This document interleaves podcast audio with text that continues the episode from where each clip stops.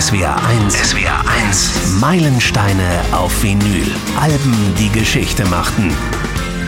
1986, am 19. Mai, erscheint das fünfte Soloalbum von Peter Gabriel und das erste, das offiziell einen eigenen, wenn auch recht kurzen Namen hat. So nämlich. Äh, die vier Vorgänger hießen einfach wie der Künstler selbst und um sie zu unterscheiden, tauften die Fans die Alben nach Covermotiven. K, Scratch, Melt, Security.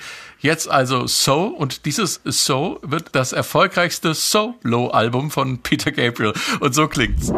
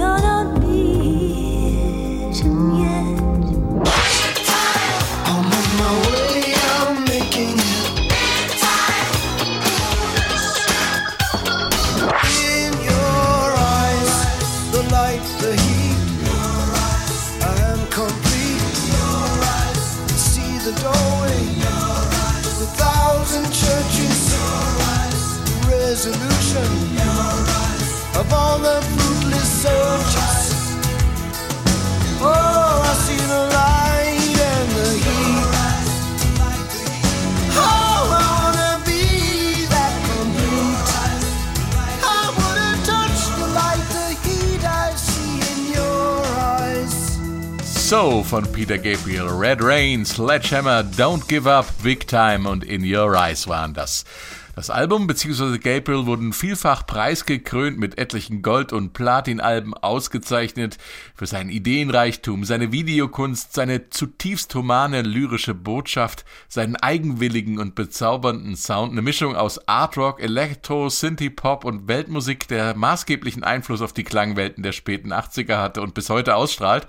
Es ist, und das sei an dieser Stelle auch mal gesagt, eins meiner absoluten Lieblingsalben. Freut mich, dass auch zwei meiner absoluten Lieblingskollegen Kollegen mit mir heute darüber sprechen. Im SR1-Studio begrüße ich Christian Fahr. Aber hallo. Und äh, wieder mal aus dem Homeoffice, wie ich dazu geschaltet, Katharina Heinius. So, hallo. Ich bin Frank König und irgendwie passt das äh, Setting mit Homeoffice, vielen Computern und im Internet ganz hervorragend zum Thema, denn Peter Gabriel war schon immer ein Verfechter von vernetztem Arbeiten und elektronischer Innovation zum Wohle der Menschheit. Gut, kann man drüber streiten. Kommen wir jetzt gleich drauf zu sprechen. Hier ist nochmal der Opener von Soul Red Rain.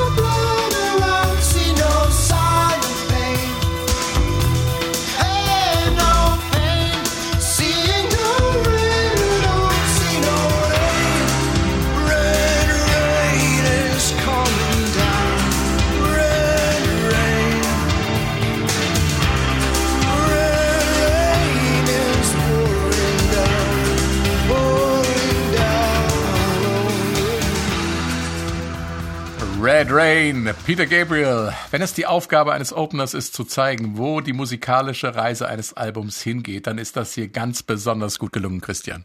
Ja, es ist zumindest äh, durch die Perkussivität, äh, die das Album ja durchzieht, wird hier äh, gleich mal gezeigt, wo der Hammer hängt. Ne? Ich meine, hier ist äh, unter anderem Steve. Im wahrsten Sinne des Wortes. Ja, also äh, wenn man sieht, dass hier Stuart Copeland von Sting die Hi-Hat spielt, dann ist ein äh, programmierter Drum-Sound dabei und es ist noch ein echter, in Anführungszeichen, Schlagzeuger dabei und äh, das ergänzt sich eigentlich ganz gut. Ist übrigens interessant damit Stuart Copeland und dem Hi-Hat, was ja das erste ist, was man hört, weil nämlich Peter Gabriel normalerweise keine Percussion mit Metall mag. Der mag lieber äh, mhm. Trommeln. Mhm. Und äh, aber hier geht es um Regen und das müssen wir irgendwie auch ein bisschen verklanglichen. Und das geht eben auf der Hi-Hat besser als auf der Basstrommel, würde ich mal sagen.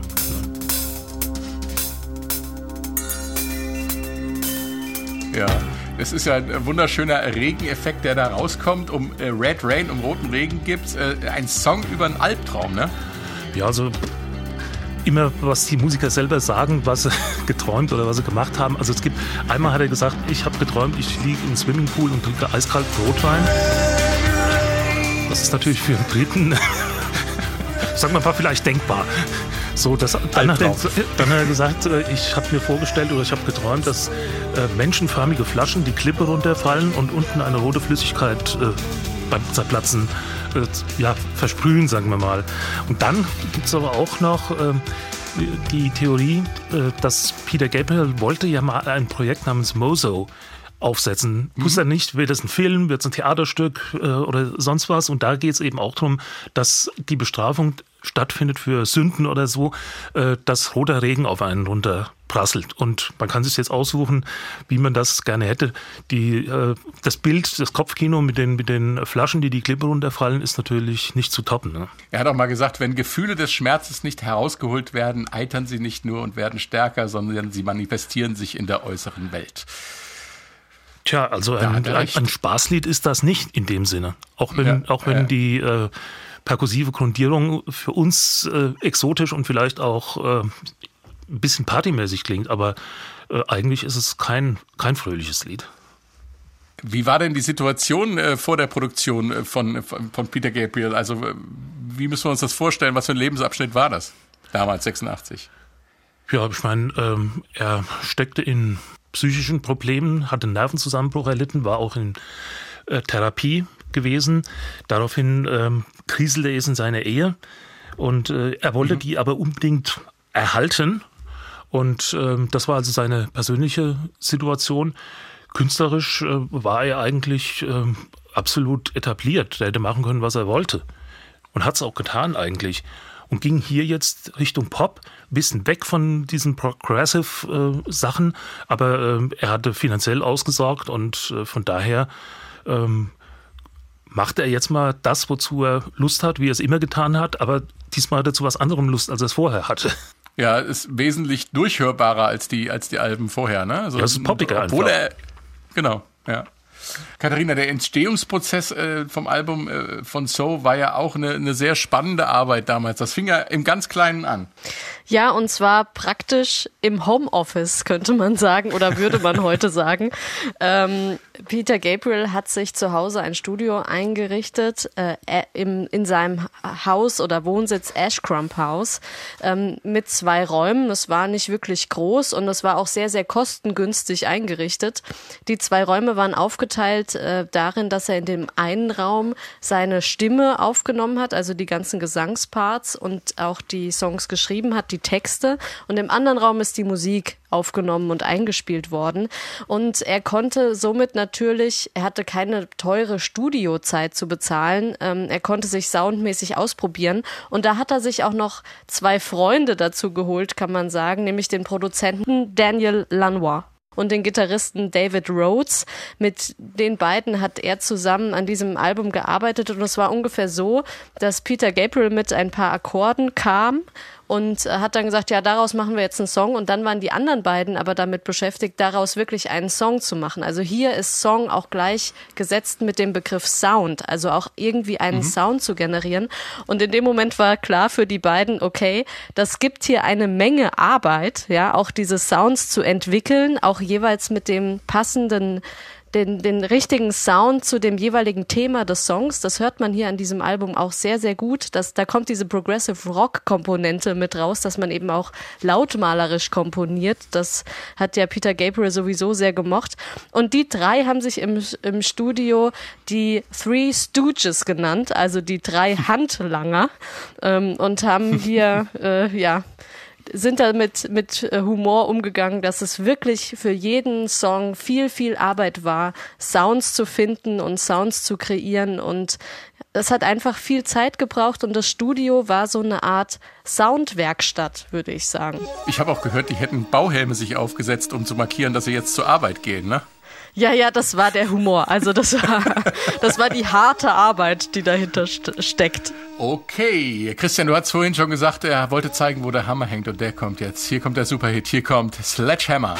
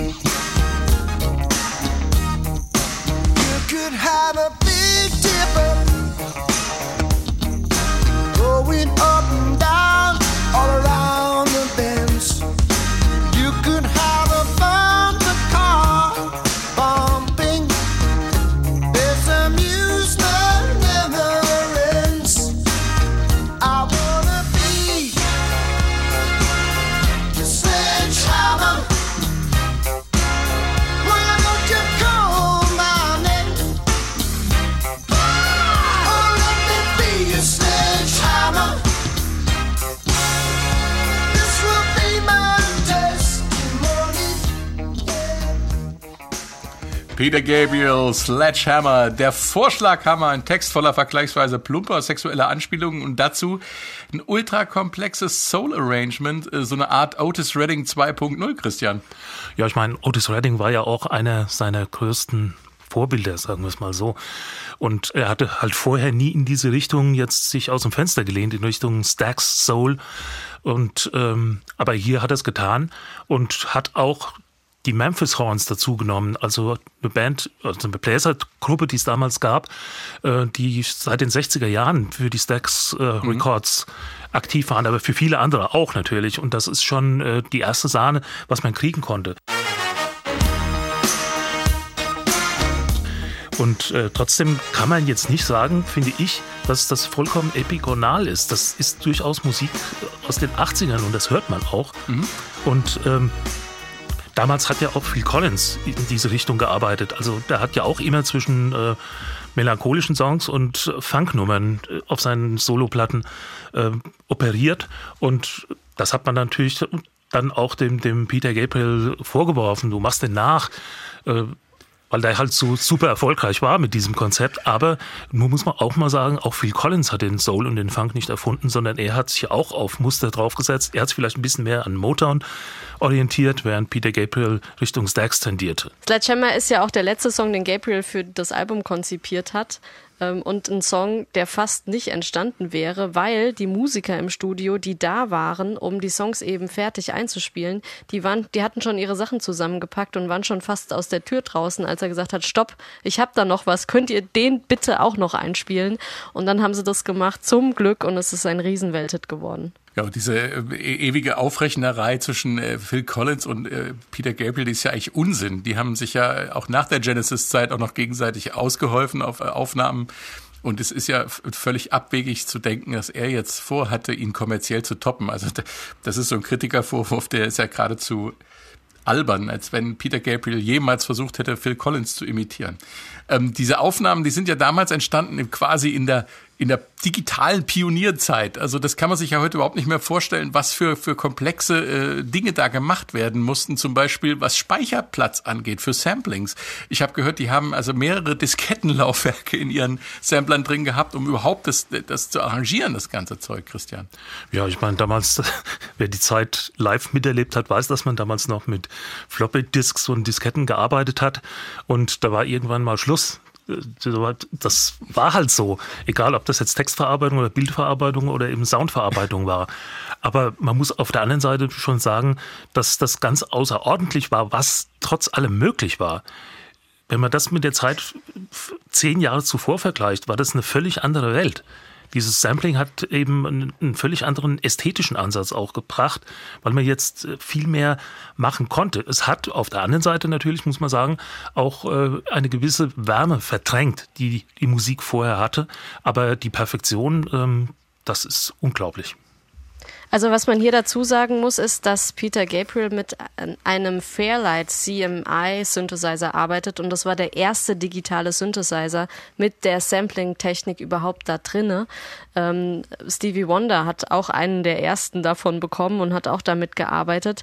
Aber interessant ist auch gerade, ähm, auch was Christian angesprochen hat, er war da auch ein Vorreiter in der, wie soll ich sagen, in dem digitalen File-Transfer. Er hat nämlich einige Overdubs ähm, in einem New Yorker Studio machen lassen, nämlich im Power Station mhm. Studio und hat ähm, deshalb aus Großbritannien Song, Songideen oder Songfragmente nach New York schicken müssen. Und er hat das nicht per Post gemacht, sondern er hat das tatsächlich mit einer Computer, mit einem Computertelefonsystem gemacht und hat ja, praktisch Akustikkopplermodem, oder? Digi digital, genau, digital über den äh, großen Teich ge geschickt und hat dann die Files auch wieder zurückbekommen. Und ähm, das. Was ja, das Waren die, so das muss war, das. Das waren die Soundfaxe damals. ja, genau. Soundfax. Aber es ist unglaublich, ne? Also das, was heute in Musikerkreisen gang und gäbe ist, dass man sich die Sachen hin und her schickt und zu Hause bearbeitet, ähm, so wie genau, wir jetzt auch, auch hier unseren Podcast von zu Hause ja. machen. Genau, ähm, äh, ist, hat quasi auch hier die Pionierarbeit von Peter Gabriel ganz äh, früh Maßstäbe gesetzt über die Dinge, die gehen. Es war immer auch so seine sein, äh, seine, sein Antrieb, äh, Dinge auszuprobieren, zu zeigen, wie es geht. Und das war hier in der Produktion äh, der Musik ganz genauso wie in der technischen Umsetzung der Aufnahmen. Mm, ich, um mal zurück auf den Song zu kommen, ich hatte es ja vorhin schon erwähnt, es geht um Sex in Sledgehammer. Der Text ist voll mit sexuellen Metaphern vom Vorschlaghammer über den Dampfzug, zusammen rumpelnde Autoscooter, der Obstkorb mit den süßen Früchten und so weiter. Und dazu gibt's ein Franz Kafka-Zitat. Ein Buch muss die Axt sein für das gefrorene Meer in uns. Und Gabriel hat dieser Satz inspiriert äh, zu diesem Song. Und hier ist es eben nicht äh, die Axt, sondern der Vorschlaghammer, der das gefrorene Meer in uns zerschlägt. Und dazu sagt man, manchmal kann Sex Barrieren durchbrechen, wenn andere Formen der Kommunikation nicht so gut funktionieren. Das war also Peter Gabriels Interpretation dieses Franz Kafka-Zitats. Und richtig witzig wird das alles im Video. Das meistgespielte Musik Musikvideo auf MTV überhaupt und preisgekrönt und alles beginnt auch hier mit Sex, von innen sozusagen. Ein Spermium erreicht die Eizelle und was dann kommt, ist grandios verrückte Videokunst, Katharina. Ja, da kommen gleich mehrere Effekte zusammen. Also man sieht in der ersten Sequenz äh, auf das ähm, Flöten-Intro ähm, sieht man praktisch, wie du eben sagst, ein Sperma, das auf eine Eizelle zu äh, schwimmt. Und dann eben sieht man die Blutbahn auch pulsieren, das, Her das Blut, das durch die Adern strömt im menschlichen Körper. Und dann kommen wir auf das Gesicht von Peter Gabriel. Man sieht das Ohrläppchen und die Augen, die, die, die, die weit werden und wieder enger werden.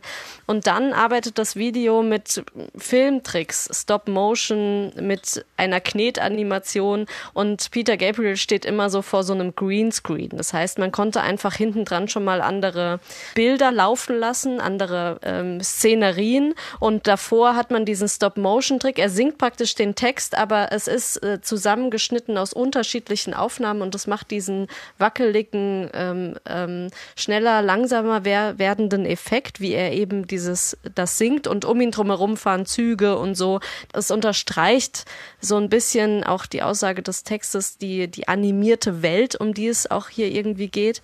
Und das Video ähm, an sich hat alleine neun Preise bei den MTV Video Music Awards 1987 abgeräumt.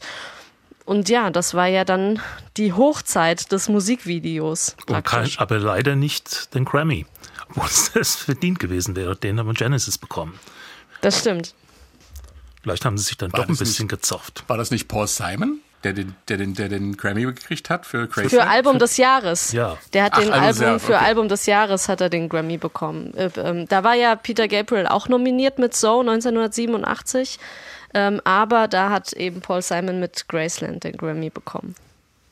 Übrigens, diese Stop-Motion-Effekte, wenn sie Ihnen irgendwie bekannt vorkommen in dem Video, es sind natürlich die gleichen Leute, äh, die auch Wallace Gromit gemacht haben oder auch Sean das Schaf gemacht haben. Die musikalische Bandbreite von So ist genau, genauso beeindruckend wie die textliche eben noch die intime Zweisamkeit und jetzt geht es zwar wieder im gewissen Sinne um Zweisamkeit, aber vor einem hochpolitischen Hintergrund. Hier kommt Don't Give Up, das Duett mit der wunderbaren Kate Bush.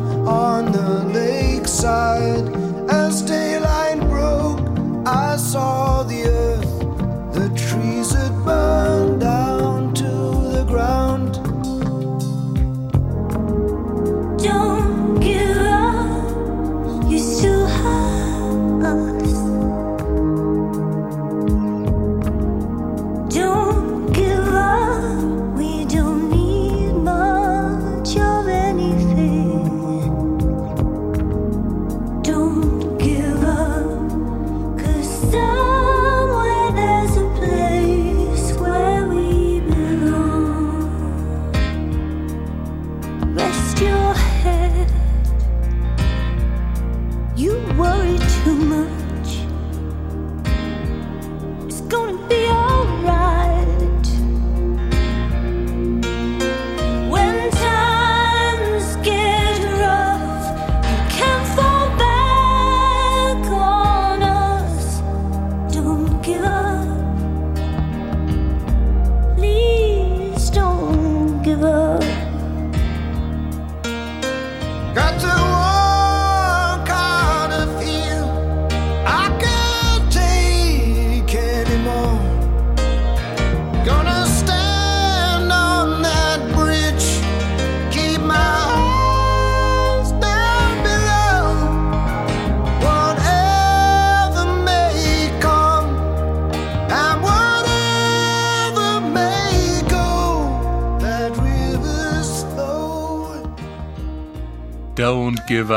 Unglaublich, dieses Werk. Und wer es je live erlebt hat, weiß, dass Peter Gabriel zusammen mit seiner Duettpartnerin ein ganzes Publikum zum Weinen bringen kann. So anrührend kommt der Song rüber. Zuletzt habe ich das 2014 erleben dürfen, als die großartige schwedische Sängerin Jenny Abrahamsen den weiblichen Part übernommen hat. Den weiblichen Part Was? sollte ja eigentlich äh, Dolly Parton übernehmen. Ach komm her. Ja, Erzähl. Peter Gabriel wollte Dolly Parton haben als Duettpartnerin, aber sie hat wie so häufig, hat sie einfach abgelehnt. Das ist schon die Geschichte. Aber ich fand es interessant, dass Peter Gabriel Ja. auf Dolly Parton kommt. Also auf Dolly Parton wäre ich jetzt als, als allerletztes gekommen als Duettpartnerin stimmt. für diesen Song. Aber natürlich Country-Größe. Sie hat ja auch, auch äh, viele Welthits geschrieben. Sie ist ja auch jemand, die aufsteht als Frau, äh, auch was politische Themen betrifft und so, auch was Gleichstellung für Mann, Frau auch betrifft. Ähm, Also sie ist jemand, die auch, die auch eine Haltung hat. Und deswegen kann ich mir vorstellen, dass ähm, er gut, dass er gedacht hat, sie passt gut zu dem Song, aber ähm, ja, Dolly Parton hat abgelehnt. Und Kate Bush hat's gemacht im Original. Es ist ein Song über Arbeitslosigkeit in der Thatcher-Ära, aber es ist auch ein sehr persönlicher Song aus dem Leben von Peter Gabriel, Christian. Ja, ich hatte es vorhin schon erwähnt, er steckte in seelischen Problemen, nennen wir es mal so, und die Ehe kriselte heftig. Er wollte aber die Ehe tatsächlich halten, koste es, was es wolle, weil er diese Frau einfach geliebt hat. Und ähm, ursprünglich sagte er bei diesem Song, äh, er hatte sich das vorgestellt als American Roots Music. Also was wäre das? Das wäre Country und vielleicht Gospel. Und wenn gegen Ah, Ende Gospel ist- ist, nämlich hier auch. Das muss Da man ist die sagen. Erklärung dann auch äh, für Dolly Parton, Stimmt, wenn ja. er sich das so vorgestellt hat. Ja, also man kann sich, als Country kann ich mir das nicht vorstellen. Als Gospel könnte ich mir das vorstellen. Man hört ja, wie er dann zum Schluss in dem letzten Teil des Liedes, wo er dann, äh, wo das akustische Klavier dominiert, äh, da geht das schon in diese Richtung. Aber wie gesagt, er hat es dann halt äh, mit Kate Bush gemacht, was bestimmt kein Fehler war, denn die sind musikalisch gesehen zumindest seelenverwandt. Die haben also beide diesen typischen Art-Pop-Ansatz der 80er, äh, den sie vertreten und äh, deswegen war das, war das eine, eine gute Wahl dann letztendlich. Wo du das gerade sagst mit dem Gospel, jetzt äh, leuchtet total ein, weil in dem, in dem Schlussteil, wenn das ganze Publikum diesen Don't Give Up, Don't Give Up Chor macht, dann ist es ja quasi wie in einem Gospel. Also es, man, das Publikum steigert sich ja da förmlich rein in, in diese, diese Sequenz. Ja, er holt sich also sozusagen seine American Roots wieder zurück, live zumindest. Ne?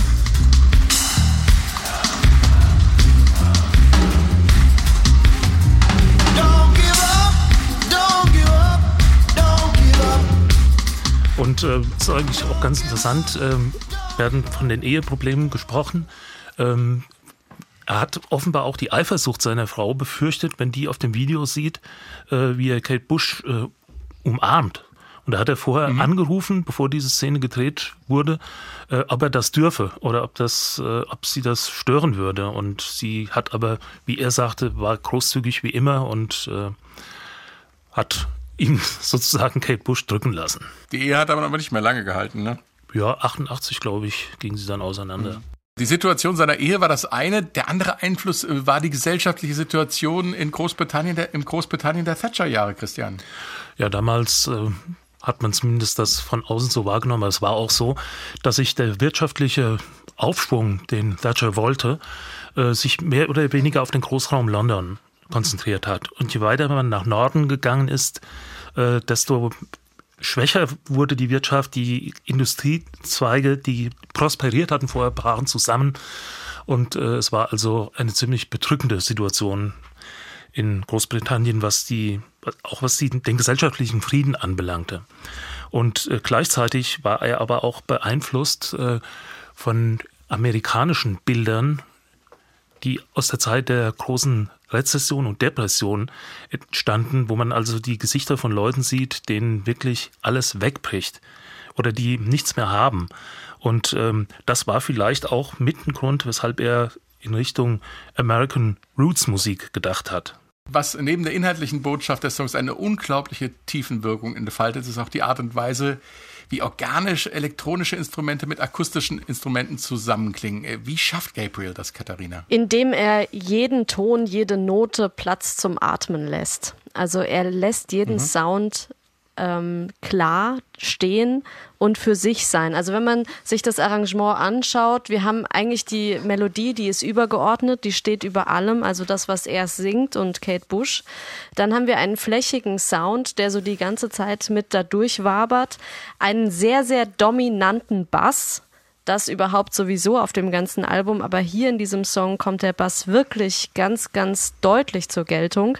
Ein Schlagzeug und dann hinten raus das akustische Klavier, was sich da drüber setzt. Und das sind alles Bausteine, die sind sehr fein, sehr filigran ähm, aufgenommen und dann auch zusammengemischt, weil jede, jeder Sound seinen Platz bekommt und in sich dann stimmig eins wird. Und das, also diesen Platz zum Atmen zu lassen, diesen Song nicht zu überladen, das ist das, warum es hier auch wirklich gut klappt, diese synthetischen Sounds mit den akustischen eben zu kombinieren, ähm, weil beide Platz haben vom, vom Höreindruck her ist ja, glaube ich, auch so, dass man so die Trennschärfe zwischen einem ähm, so in Anführungsstrichen akustischen Sound und einem elektronischen gar nicht so sehr hat, weil er mit dem Fairlight ja auch die, die äh, akustischen Instrumente bearbeitet hat letztlich. So fließt das ja, glaube ich, alles auch ein bisschen so ineinander über. Auch das, aber der Song ist einfach aufgeräumt. Also der ist einfach, Mhm. ähm, also man hört ihn und es ist nichts, was stört dabei. Es ist alles logisch, es macht alles Sinn, es stützt alles. Also jeder Klang stützt den anderen Klang. Das Mhm. ist wie so eine Art ähm, äh, Bausteinkasten, der hier übereinander gesetzt wird. Und diese Klarheit des Arrangements ähm, schafft diese, diese Klarheit zwischen, dass man gar nicht mehr so richtig zwischen äh, synthetischem Sound und echtem Sound, man hört sie noch raus, aber sie, sie wirken wunderbar zusammen. Es zeichnet Peter Gabriel ganz besonders aus, dass ihm die Förderung von Musik und jungen Musikern am Herzen äh, liegt. Äh, Mit seinem Real World Label fördert er ja intensiv die Weltmusik. Kommen wir später noch beim Beispiel von Yossondur drauf. Und so ist es natürlich nicht verwunderlich, äh, dass es zu einer großen Anzahl von Projekten und Kooperationen gekommen ist im Laufe der Jahre. Auf dem Album Scratch My Back covert Gabriel Nummern seiner großen Helden und zwar mit großem Orchester-Arrangement. Ähm, Und als äh, Antwort sozusagen gab es dann das Album And I'll Scratch Yours. Kratz mir den Rücken und ich kratz dir deinen. Auf Ich kratz dir deinen interpretieren Künstler Songs von Peter Gabriel, ähm, zum Beispiel die kanadische Sängerin Feist äh, zusammen mit der Folkband Timber Tamper, die einfach mal die Rollen getauscht haben in Don't Give Up. In this proud land we grew up strong. We were wanted all along.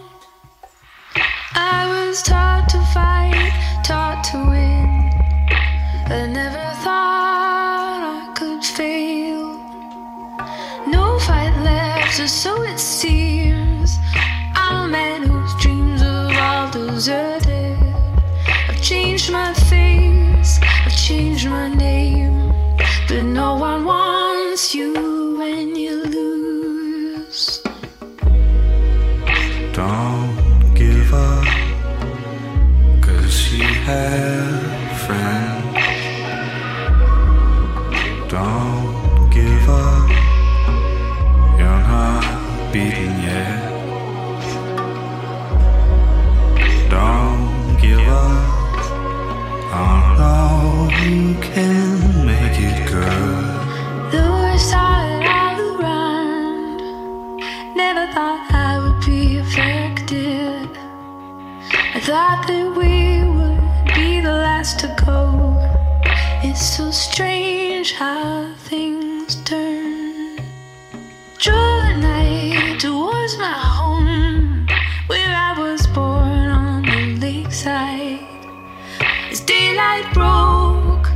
saw the earth, the trees had burned down to the ground. Don't give up. You still have us. Don't give up. We don't need much of anything.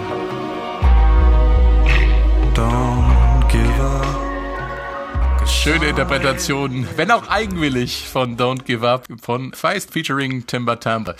Den unglaublich organischen Sound von Don't Give Up erschafft Gabriel auch äh, im Titel Mercy Street. Ein weiterer Titel aus Gabriels depressiver Phase. Die Nummer finde ich nicht weniger berührend, zumal hier fast äh, ein magischer Soundteppich ausgerollt wird. Hier kommt Mercy Street.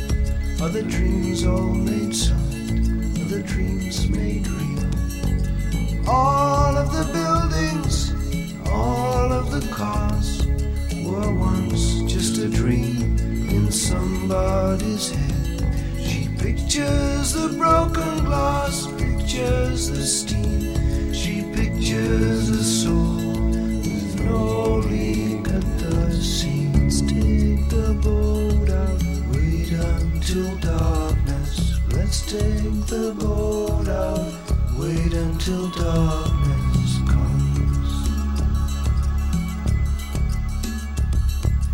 Nowhere in the corridors of pale green and grey. Nowhere in the suburbs in the cold light of day. There in the midst of it, so alive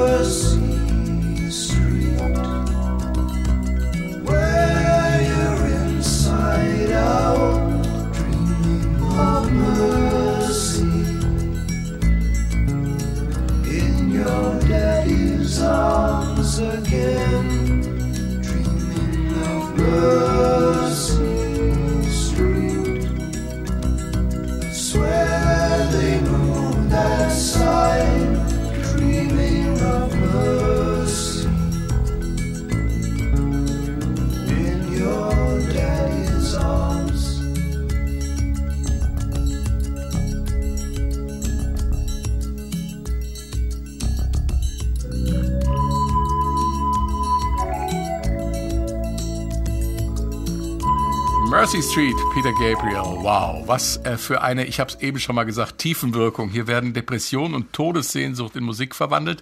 Aber trotzdem hat der Song auch Trost in sich, wie ich finde. Als Grundlage dient ein Erlebnis von Peter Gabriel persönlich, das gut ausgegangen ist. Und die Geschichte der Dichterin Anne Saxon, die sich 1974 mit dem fünften Selbstmordversuch das Leben genommen hat. Äh, Wie passt das zusammen, Katharina?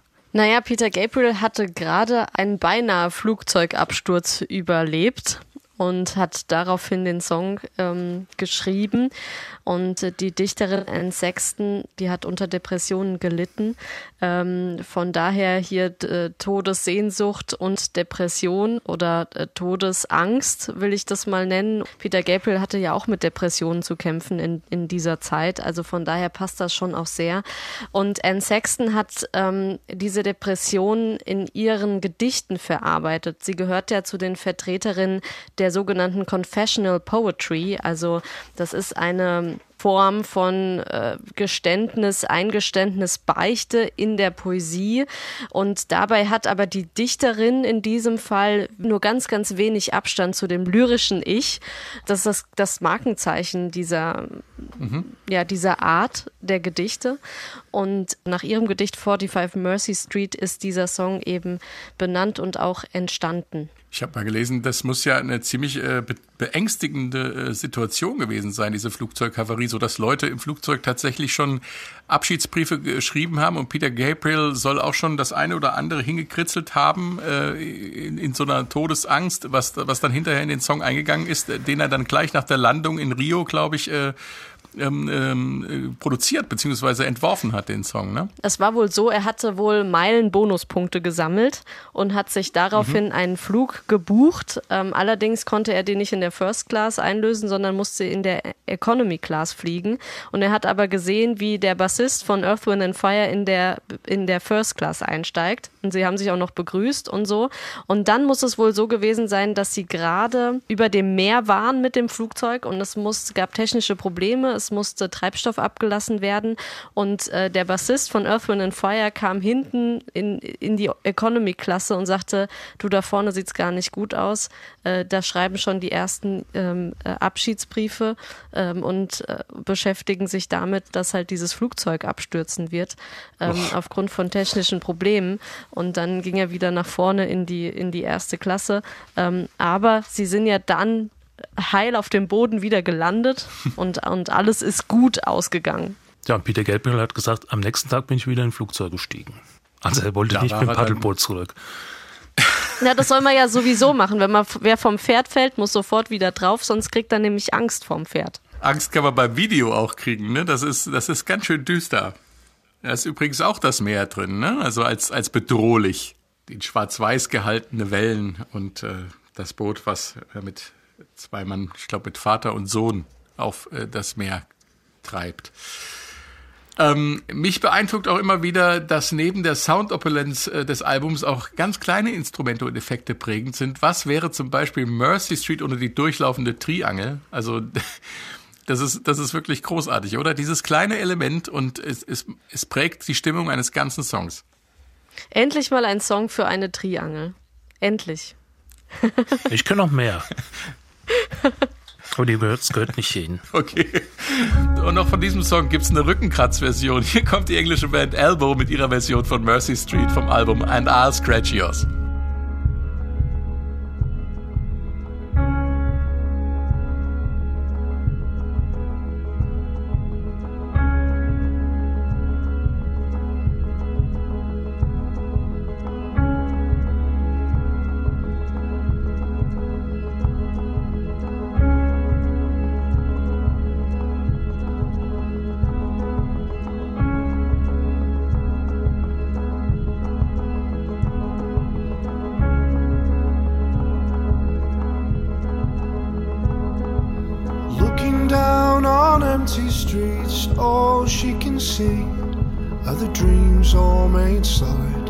The dreams made real. All of the buildings and all of the cars were once just a dream in somebody's head. She pictures the broken glass, pictures the steam. She pictures a soul with no leak at the seams. Wait until darkness. Darkness comes.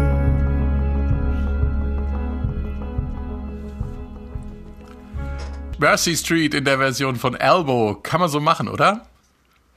Frank, ich musste gerade noch mal über deinen Triangel äh, Ja. Einsatz nachdenken, weil der, die Triangel hat nämlich hier gefehlt bei Elbow.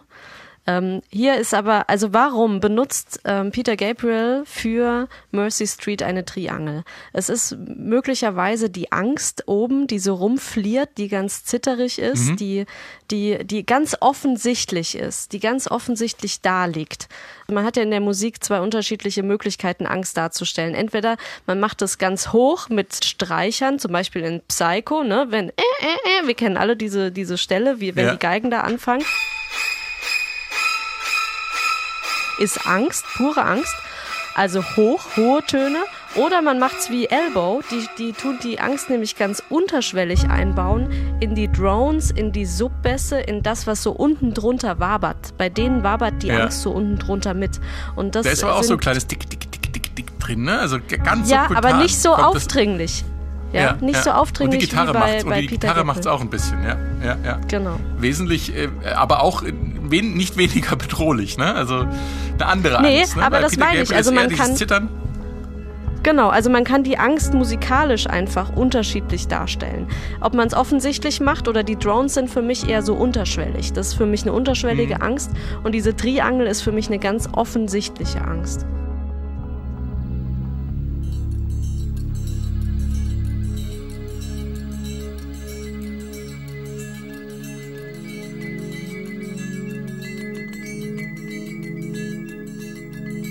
Und hier geht's weiter mit We Do What We're Told to Do und einem ganz wichtigen Anliegen des Künstlers Peter Gabriel, die Einhaltung der Menschenrechte nämlich und der Frage, warum Menschen zu Tätern werden.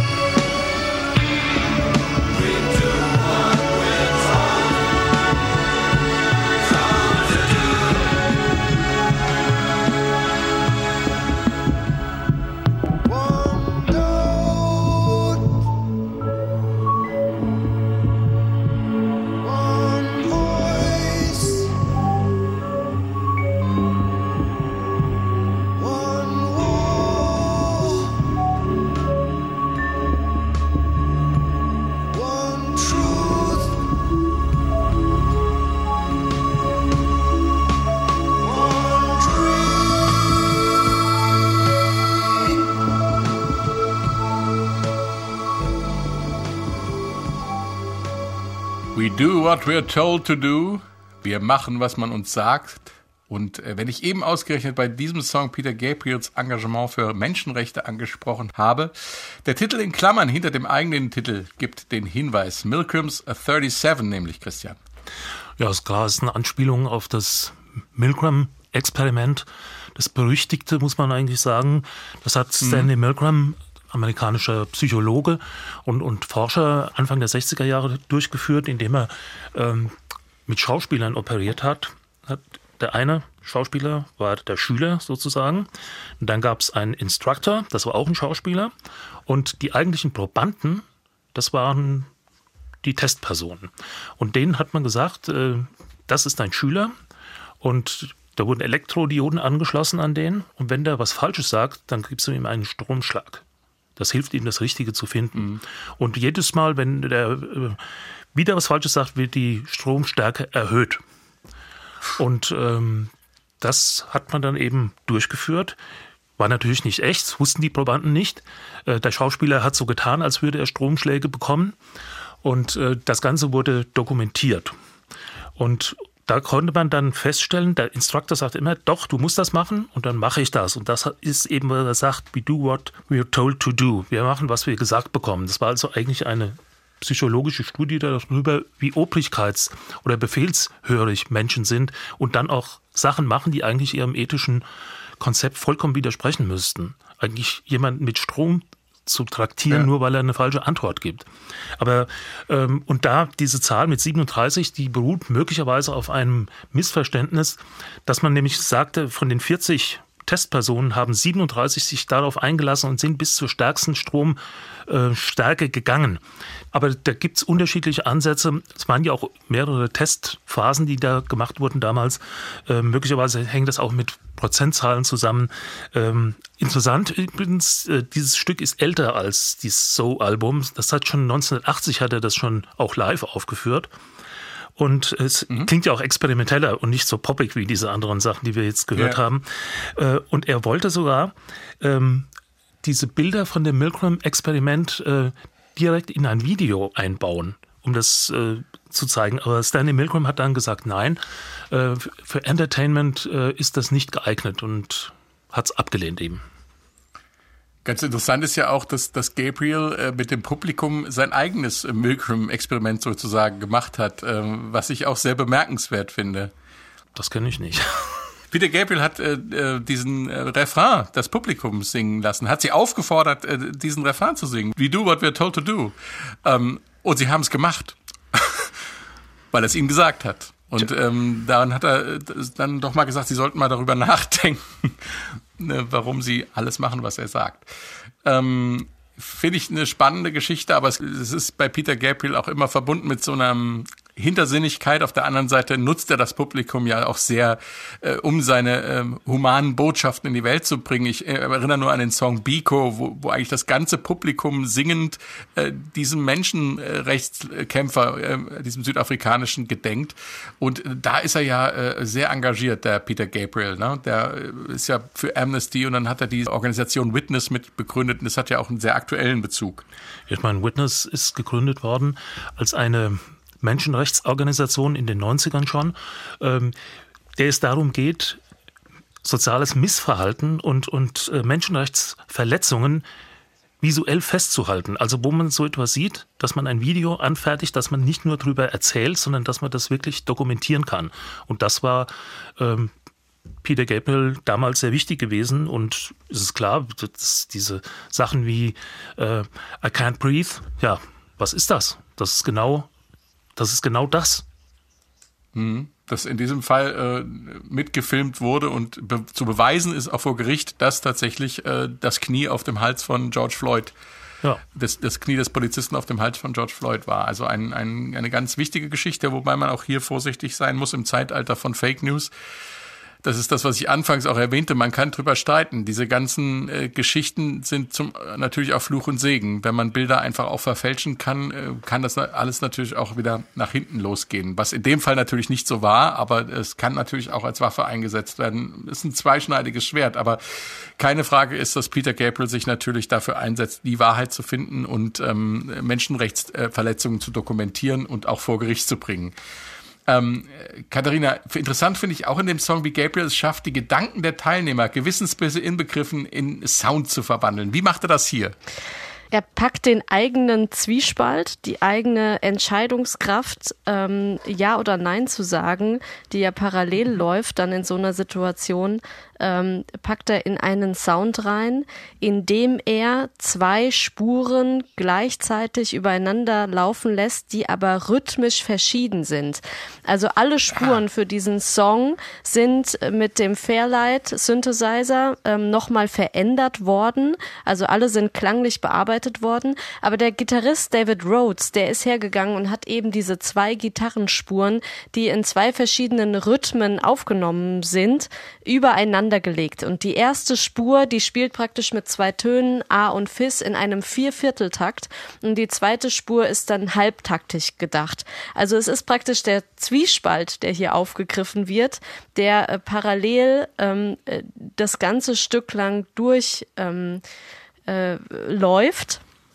Also dieser, dieses eigene äh, Ja oder Nein sagen, also das lese ich darin.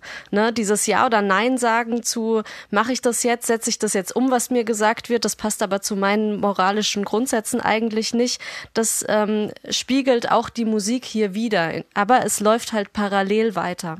Genial gemacht. Äh, so, wie gut, dass ich so gesagt habe. Wir müssen nämlich nochmal über diesen Titel sprechen. Das erste Gabriel-Album, das einen Namen hat und dann gleich so einen. Äh, was steckt dahinter, Christian? Ja, da steckt dahinter, dass die Plattenfirma gesagt hat, wenn das wieder keinen Namen kriegt, dann veröffentlichen, dann veröffentlichen wir das nicht.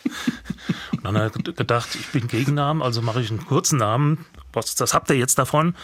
Äh, so, gut. Und was heißt Warum? das? So ungefähr, da. Was habt ihr das? Und ähm, es Ja. ist natürlich insofern interessant, äh, weil er sagt, äh, Plattennamen lenken vom Cover ab. Das sagt jemand, der also praktisch äh, Plattennamen erfunden hat über Albennamen wie äh, The Lamb Lies Out on Broadway oder Selling England by the Pound und der zickt jetzt als Solist rum und äh, möchte nicht mehr, äh, möchte keine, keine Titel mehr haben, keine Albumtitel, weil es grafisch irgendwie ablenken würde.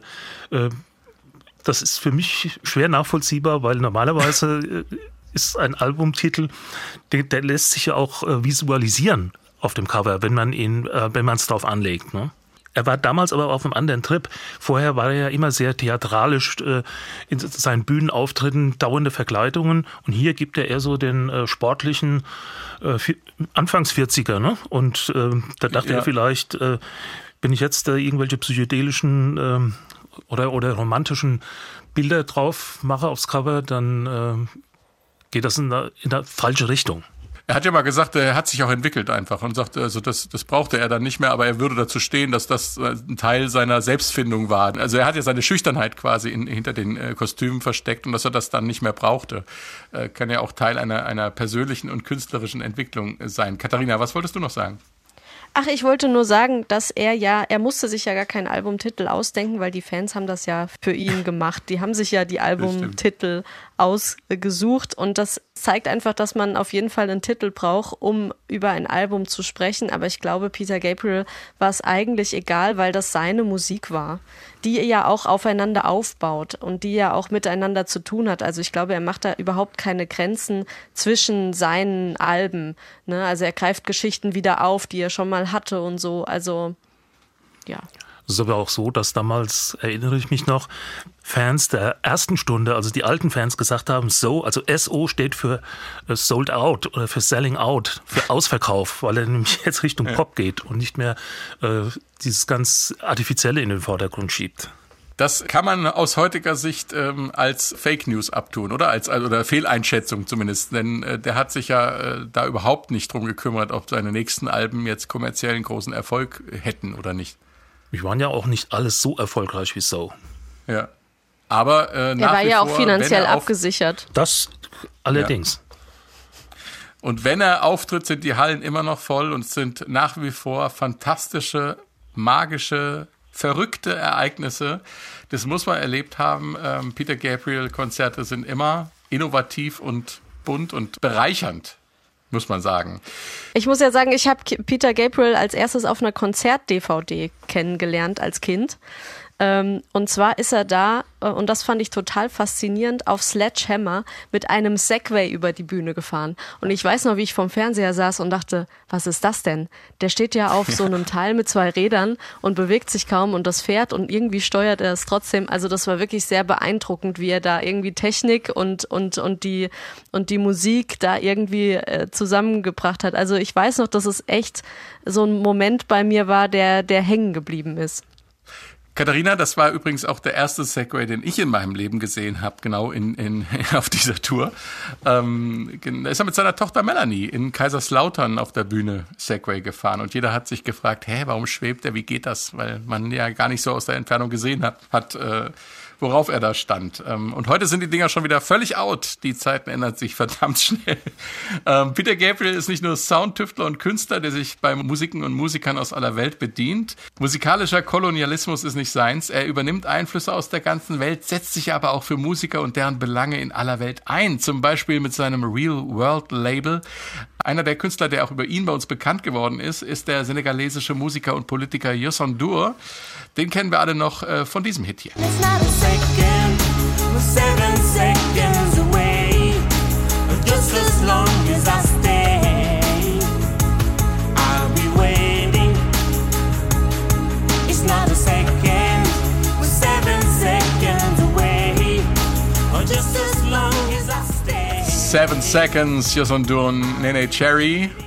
Und auch auf So ist er dabei. Und zwar in dem von afrikanischen Klängen geprägten Liebeslied In Your Eyes. Das hören wir gleich in voller Länge. Jim Kerr von den Simple Minds singt da übrigens auch mit. Ich sage jetzt schon mal vielen Dank fürs Zuhören. Und vielen Dank an Katharina Heinius So gerne. und Christian Pfaff. Ungern. Ach Quatsch. Auch gern. Ich bin Frank König und ich sage Tschüss.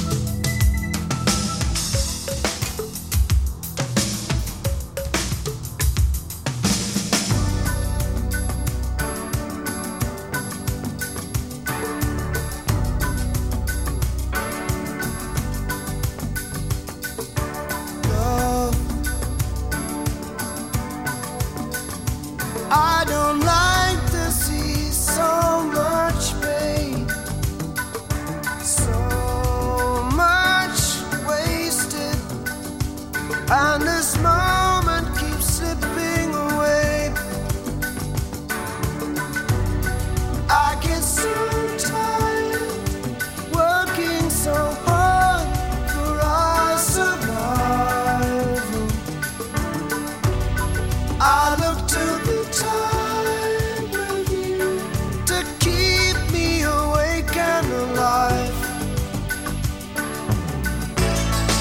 And all my instincts they return and the grand facade so soon we'll burn.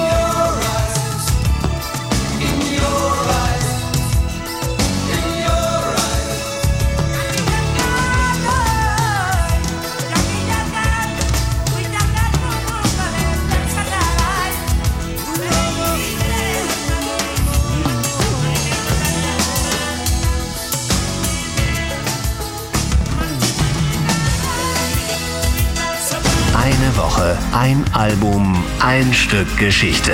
Die S41 Meilensteine.